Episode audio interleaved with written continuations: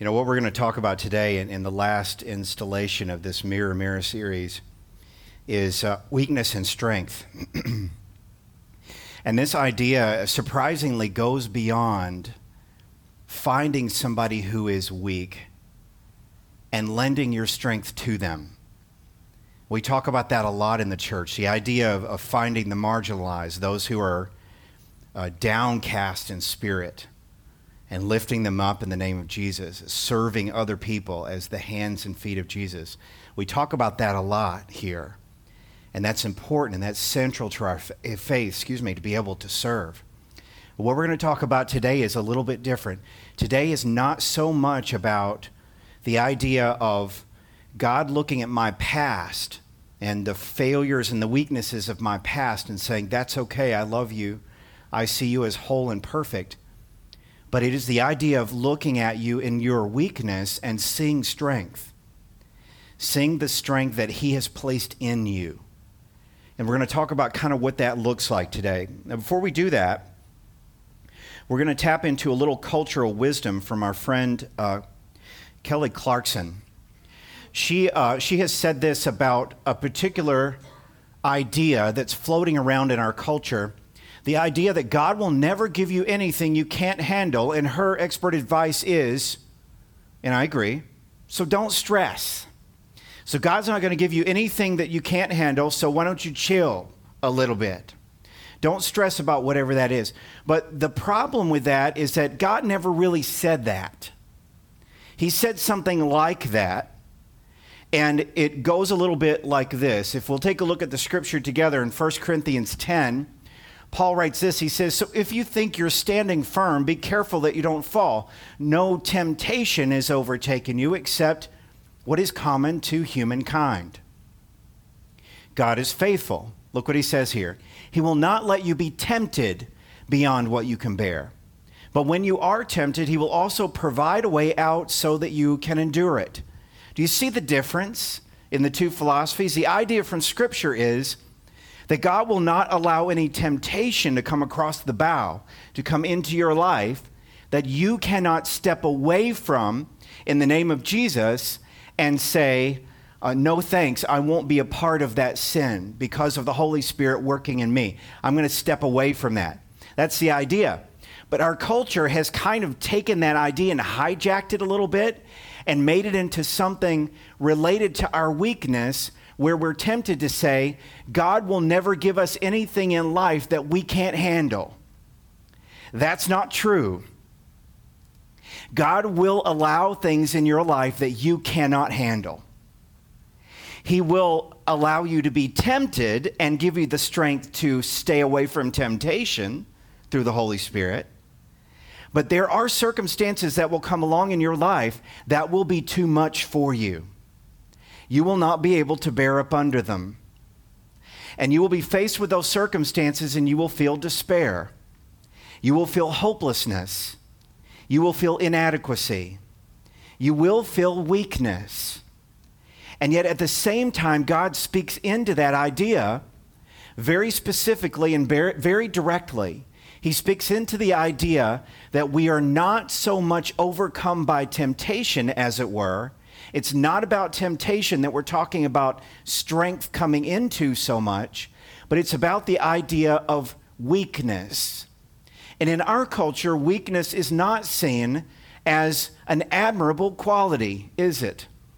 Whether you find yourself at the gym working out with free weights, or find yourself at the gym on machines, or find yourself in the gym with veins popping out of every square inch of your body, trying to overcome the aging process. And by the way, V mentioned something earlier about her vision. The idea that she can't see something up close and she has to back it off a foot or so. That's called the 40s. And no matter what you've been through with your eyesight, you're going to have to back that stuff off when you get into the 40s. It happens to all of us. And so, no matter how we see going to the gym or not going to the gym, working out or not working out, our culture does not embrace weakness as a virtue. Our culture looks down on weakness and says, How can we fix that for you? And for a price of fill in the blank, we can advise you on how to become stronger. So the idea kind of looks like this Anytime you find yourself weak in any of these spheres of life, the financial realm, the physical realm, the relational realm, where in the relational realm, you might feel insecure if you don't have enough friends. Or if you live in a neighborhood where everybody else is friends, but you're not a part of that group. Or you hang out with other people and you feel socially awkward because you don't do, want to do the things that they do. Or maybe you're in a marriage relationship that's struggling. You think marriage ought to be perfect, and you think that ought to be the gift from God that it is intended to be, but your marriage doesn't play out like that. Or maybe you're working a job where you should be making a certain amount of money at this station and age in your life, but you're not. And in fact, maybe you're looking at a career or posting in somewhere in life that you're going to be making less money. You're going to be downgrading financially. The world looks at those ideas and says, oh man, no, you're moving in the wrong direction. Here's how you need to move towards strength in the right direction. But God allows us to have these weaknesses for a specific reason. And I show you the graphic of the young lady on the screen because she's not faking it. She has a distressed look on her face. It looks like she's getting ready to go through something difficult, difficult or maybe already is going through something difficult. We've all been there. It may not be anything as basic as those four realms that we talked about a minute ago friendship and financial and such. It could be a physical hardship. Or it could be that you're just living your regular, normal, everyday life and you're wondering if this is it. And maybe you feel weak in that. Maybe you don't feel like the strength that you ought to. And this is where the encouragement of God comes. What I'm showing you a picture of now, if you're listening by podcast, is the face of Jesus on the cross after he has died. In this rendering, Jesus is dead, and his eyes are looking right at you. They are eyes of death. There's no life there. And sometimes when you're in the middle of moments of weakness in your faith, you feel like your faith is dead too, just like this like there's nothing really behind your faith that gives you life anymore. And in moments of weakness, you can be tempted to feel that the weakness you're experiencing is your own inadequacy and the fact that maybe you've been somehow abandoned by God, that God doesn't see you anymore, that He's not paying attention to you anymore, that He's not saving you anymore, even though He promised never to leave you nor forsake you. But the reason I wanted to show you this very dismal picture is because three days later, after this was the case, what was in Jesus' eyes? Life again. And when he saw life again, he saw the faces of those that he loves, and he stayed with them, and he spent time with them, and encouraged them and he lifted them up. This is something that the Apostle Paul was working through in the reading that Heather shared with us. I'm going to read it for you again in the NIV, again for a different perspective. Here's what Paul says Even if I should choose to boast, I would not be a fool because I would be speaking the truth. But I refrain so no one will think more of me than is warranted by what I do or say because of these great or surpassingly great revelations. What Paul was talking about there is that he is a really smart guy. And when he was coming from the Jewish faith into the Christian faith, in the Jewish faith, he was actually a very strong person. He was very high up on the hierarchy of education and power amongst the Jews. He was a Pharisee, but he was like a chief of Pharisees which is why when he came to faith in Jesus, the whole Jewish world around him was shocked and really didn't trust him in the beginning. And as he came to faith in Christ, he began to understand how faith in Christ works in the context of the need for a Messiah. His Jewish heritage had taught him that the Messiah, the Savior they were going to be looking for, is actually Jesus. And Jesus is the promised one, the chosen one who was to come. And through all these revelations that Paul had, he found himself at the same time being very smart and very well equipped to share the faith, but at the same time dealing with some kind of weakness. This is what he says. Therefore, in order to keep me from becoming conceited, I was given a thorn in my flesh, a messenger of Satan to torment me. And at that time, he lost his power. He had much power in the Jewish faith before he became a Christian. And then when he became a Christian, he encountered this thorn in his flesh. Now, we don't know exactly what the thorn was we're pretty sure Paul didn't have an actual thorn in his flesh. We think that this is metaphorical and that it probably was an eye disease. Paul talks in the book of Galatians about see how I write, how large I the, write these letters with my own hand. He talks about the Galatians being willing to pluck out their eyes and give them his eyes. So there is some thinking out there in the scholarship that Paul had some kind of eye condition or eye disease. Uh, when I was growing up, I had uh, very thick glasses. They were about a quarter inch thick, and this was back in the 70s, before we had thin lenses or even soft contact lenses. My prescription was about a negative 10 index. If you wear glasses, you know that that's a pretty thick prescription, right? Crystal's like, yeah, that's really bad. So it would be so bad that when I was playing baseball as a kid, I would square up at the plate, you know, bend your knees and elbows and get ready to see the ball. And my glasses would be so thick that the ball would come at me at a curve.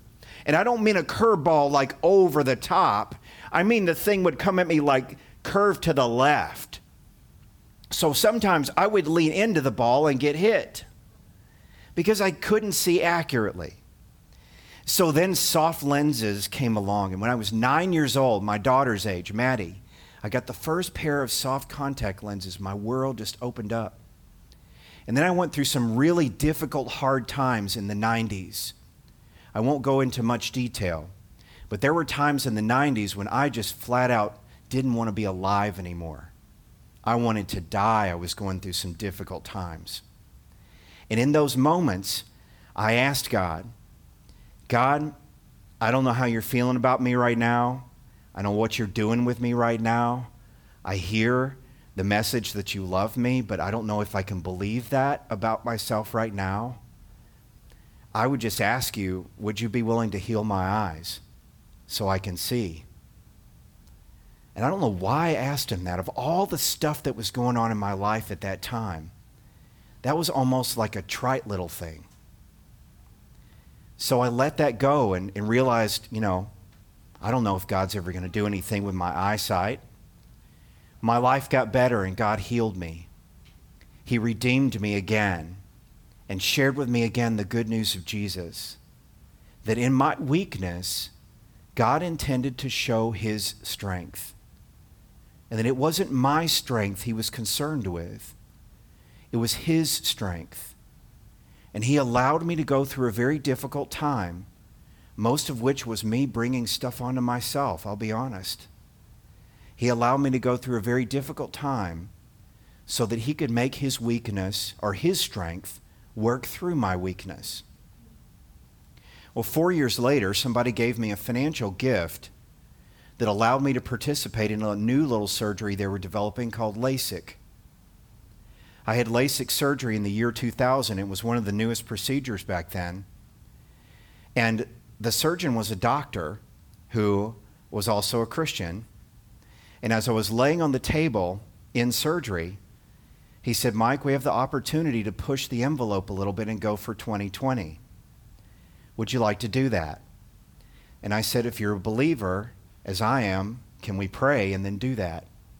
So, with me laying on the table, all exposed, and I won't go into detail, he prayed a little prayer and then he pushed the laser. And then I woke up three days later seeing 2020 for the first time since I was about three years old. And I remembered asking God to heal my eyesight. And I remembered that sometimes God grants those prayers, those wishes, and gives us the things that we ask for. Sometimes He doesn't.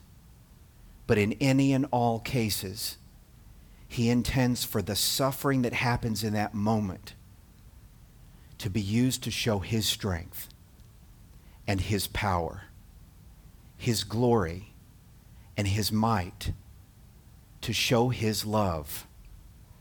Now, we don't know what that looks like we're in their middle, when we're in the middle of moments of weakness. Sometimes we cannot see the end result. We cannot see what it is he's trying to accomplish. But that's why he grows our faith in times of weakness. We lose power, and when we receive strength from God, we're tempted with pride. This is the second part that the Apostle Paul was dealing with. He kept his weakness in perspective by noting that he came from a background of strength and power personally, and he recognized that God would allow him to go through a moment of weakness or even a lifetime of weakness in order to help him remember who is God and who is not. He is God and he loves us, and we are not. And so, going through times of weakness and seeing God's strength at work in us, in his promises, deals with our pride. Pride is what got us in trouble in the Garden of Eden. Pride is what gets us in trouble to this very day. When we believe and confess in some way, form, or fashion, whether it be because of our physical strength, our financial strength, our relational strength, our marriage strength, or some other kind of strength that we have, some other kind of gift we have, that makes us and tempts us to believe that we are truly strong without God. God allows us to see the truth, that we are only strong in Him. And when that happens, we see purpose. We see God working through us, taking all of the strengths that He has lent to us for this time being in this life to show Himself to be strong so that whenever we're in a position, somebody says to us, How is it that you have such a great physique at the gym? How is it you have such financial balance? How is it that you're able to have so many cool friends in your neighborhood? And how is it you're able to have such a great marriage? Instead of saying it's because I'm so good at what I do and I'm so awesome, that we can come back in context and say, It is not because of my strength, it is because of the strength of the one who loves me and has given me all I have. And his name is Jesus. Think about that. Think about the purpose of your weakness. And think about the purpose of the strength that God gives you for moments of time. Think about how God uses that to show his love to people who would not experience it otherwise. Look back at the scripture again in uh, chapter 12 there Corinthians uh, 2 Corinthians three times I pleaded with the Lord the scripture says to take this thorn away from me but God said to me and read this with me in bold my grace is sufficient for you for my power is made perfect in weakness. Well, wait a minute. I thought the power of God was perfect already because I thought God was perfect already. So, how is it that God can take my little old life and my weaknesses and take his power to the next level of perfection? Well, the underlying language here, the original language, is not so much that God's power is imperfect without me. It's that God chooses to display his power perfectly and completely through me. It's not that God is weak. It's not that God is imperfect. It's not that God is incomplete. It's that God chooses to express himself through me. And in that expression, through you and me, his message is perfect. Do you understand? Do you see yourself in that? God's mes- message of strength and power and love is made complete through you, not around you, not in spite of you, through you. And there is no other way. Therefore, Paul says, I will boast all the more gladly about my weaknesses, so that Christ's power may rest on me. In other words, so that everything that God has made me to be, a vessel for His strength, His glory, His honor, and most importantly, His love, falls upon me and then comes out. How? Through me. Now, the idea is this it's like worship through your weakness. Have you ever thought about a moment of weakness as a moment of worship? Have you ever thought about an enduring season of weakness where you had a difficult time with something, physically, financially, relationally, maritally, some other way, psychologically, emotionally, spiritually? The list goes on and on. A season of weakness. Have you ever thought about why that was there? It's an opportunity to worship. It's an opportunity to receive strength from God. But utterly and completely participate in God's perfect power. You can say to yourself in a season of weakness, I am in the middle of God's power right now. And what you will have said to yourself will be 100% true. Based on what? Not the world shows you or teaches you, but what God says to you through his great word. He works it out like this. He says in verse 10, This is why, for Christ's sake, for the sake of Jesus, I delight in weaknesses, insults, hardships, persecutions, and difficulties. For when I'm weak, then I'm truly strong. The idea is that we see the crown of thorns on the head of Jesus. We remember his eyes dead on the cross. And then we remember again what he was like when he was with his disciples, when his power was made perfect through his weakness. He allowed himself to go to the cross, to be utterly persecuted, stripped naked, and hung out for all to see until he died, so that there would be no question whatsoever that he was in those moments utterly weak and the thorns were pressed into his head. Three days later, he would be shown to be utterly strong because he had conquered death and weakness and imperfection and spiritual incompletion forever and ever. And that is meant to be felt by you and me every single day as we encounter small weaknesses and big ones. So, our question for the group today, including all of us, including me, is what is your thorn in your flesh? Your thorn might be psychological or emotional, financial, vocational, relational, spiritual. What is your thorn? Whatever that thorn is, let us agree together to recognize and realize that God is not only strong and in control, but He calls us to participate in His strength through our moments of weakness.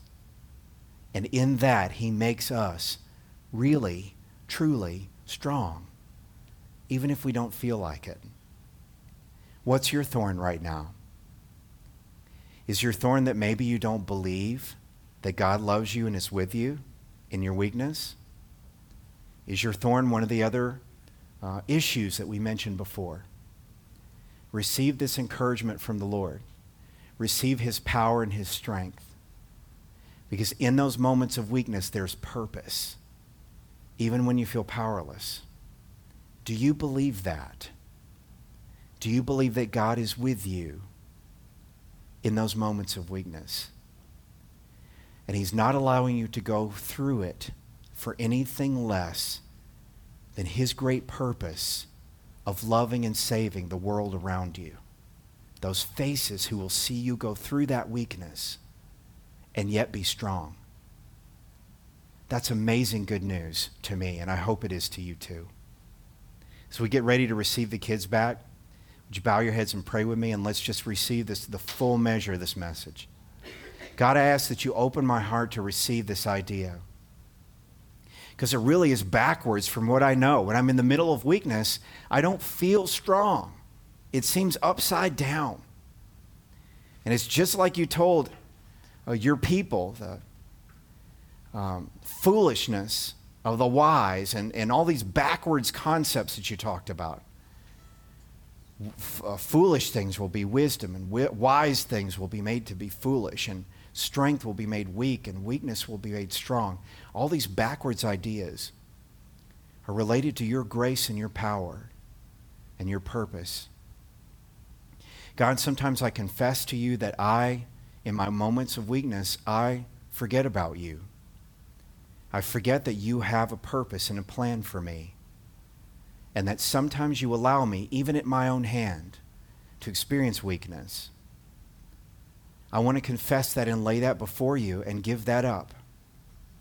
I want to remember by the power of your Holy Spirit that you love me and have called me out to be in the middle of a world of weakness, weak but strong not with my strength and power, but with the strength and power that comes from on high. I confess that to you, God, and I receive all that you are in faith, in strength, in glory, and in love. Through all that you've given me and all that you will, including times of weakness, to remember you. It's in your name we pray, and together we say, Amen and amen. Why don't we stand and sing together?